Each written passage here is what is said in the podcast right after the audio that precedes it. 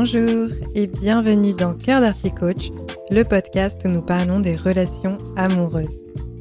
L'amour n'a pas besoin d'être parfait, seulement d'être vrai.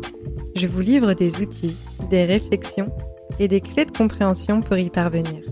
Que vous soyez célibataire ou en couple, si vous souhaitez avoir une vie affective épanouie, vous êtes au bon endroit. Je suis contente de vous retrouver dans ce nouvel épisode qui me tient à cœur puisqu'il fait suite à une conversation que j'ai eue récemment avec une connaissance. Je ne sais pas pour vous, mais personnellement, il arrive que fréquemment, lors d'une conversation donnée, je n'arrive pas à bien exprimer tout ce que j'ai envie de dire dans l'instant. J'ai souvent besoin de structurer mes idées avant de les avancer et cela fait que ce n'est que plus tard, en fait, que je trouve la bonne formulation pour exprimer mon opinion. Il y a quelques semaines de cela, alors que je discutais avec cette fameuse connaissance, nous sommes entrés dans une conversation où nos points de vue divergeaient. Dans l'instant, je ne sentais pas cette personne ouverte à mon opinion, donc de toute façon, je ne l'ai pas mise en avant. Mais en même temps, je trouve cela intéressant de pouvoir prendre du recul sur les propos qu'il m'a donnés, de manière à vous partager mes réflexions, et surtout ce que cela décrit comme vision de l'amour. Donc aujourd'hui, dans les grandes lignes, je vais vous parler de différences entre amour et attraction, mais aussi vision et modèle de l'amour.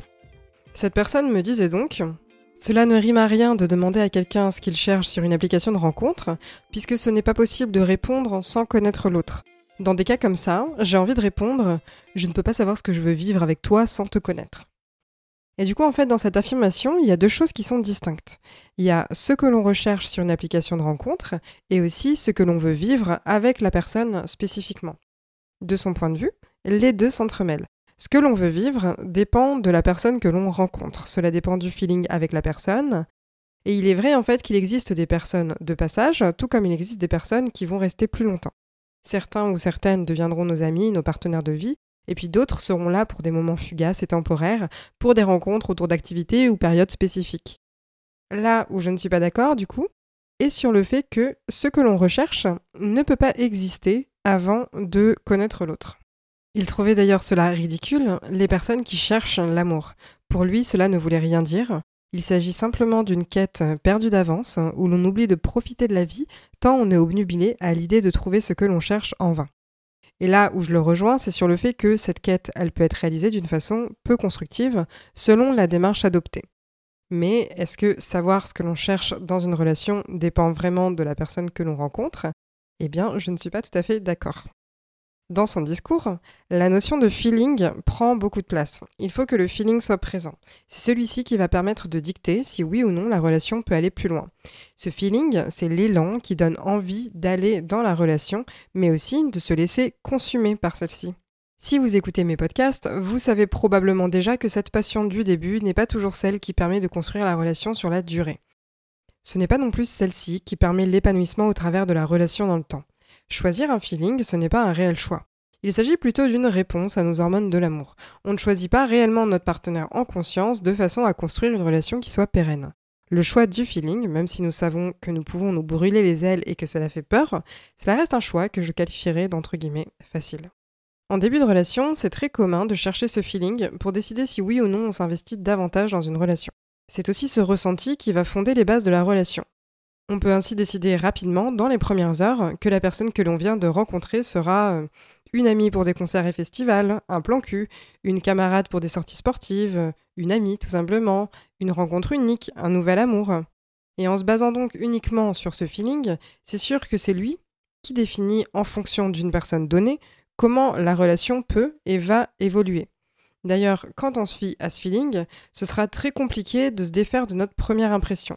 On fonde la relation sur une certaine base et on peut avoir du mal à élargir la case dans laquelle on la positionne. Là où je ne suis pas d'accord du coup, c'est sur le fait qu'il faut attendre de rencontrer quelqu'un, autrement dit, entre guillemets, rencontrer la bonne personne, pour savoir ce que l'on veut vivre dans notre vie affective. Je vais vous prendre un exemple qui je pense est assez parlant.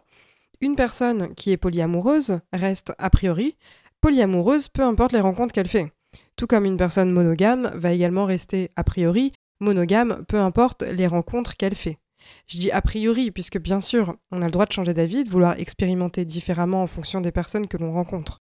Cela dit, dans les grandes lignes, il y a certains fondements et bases dans ce que l'on souhaite vivre dans une relation qui ne dépendent pas de l'autre. On peut savoir par exemple que l'on veut des enfants sans que cela dépende de l'autre. On peut aussi savoir que l'on souhaite partager des voyages, des activités sportives avec notre futur partenaire, sans que cela ne dépende de l'autre. Quand on a une bonne connaissance de soi, on sait ce qu'on peut avoir envie de vivre et ce que l'on ne souhaite pas vivre. Je peux savoir à l'avance qu'un plan cul ne m'intéresse pas, peu importe ô combien la personne en face de moi est merveilleuse. Et bien sûr, cela ne change pas le fait qu'il y a ce que l'on souhaite, ce que la personne que l'on va rencontrer est prête à donner, et ce que nous, on est prêt aussi à lâcher pour que la relation fonctionne.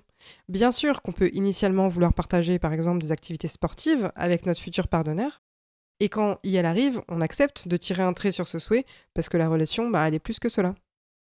Aimer, c'est réellement choisir la relation, choisir l'autre. C'est un processus qui prend du temps et qui demande des efforts. Cela demande du temps pour la simple et bonne raison que l'amour vrai existe dans la connaissance de l'autre. En début de relation, on ne connaît pas l'autre. L'attraction, ça va plutôt être quelque chose que l'on subit, un état plus primaire, plus hormonal. C'est un état qui est temporaire et qui généralement s'appuie sur la beauté extérieure, sur le physique de l'autre.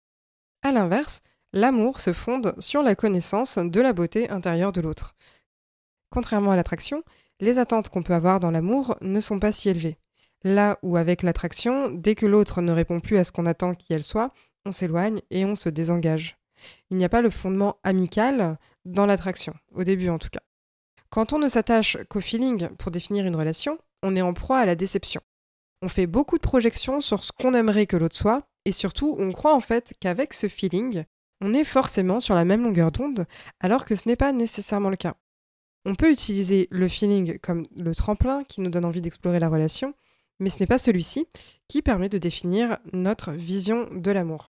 Savoir ce qu'est notre vision de l'amour, c'est savoir le nous qu'on a envie de former, que ce soit dans trois mois, dans un an, dans cinq ans, etc. On peut savoir comment est-ce que dans l'idéal, on aimerait qu'une relation démarre, sans pour autant acter que c'est la seule façon qu'elle aura de démarrer. On peut également savoir de quoi on a besoin pour se sentir en sécurité affective.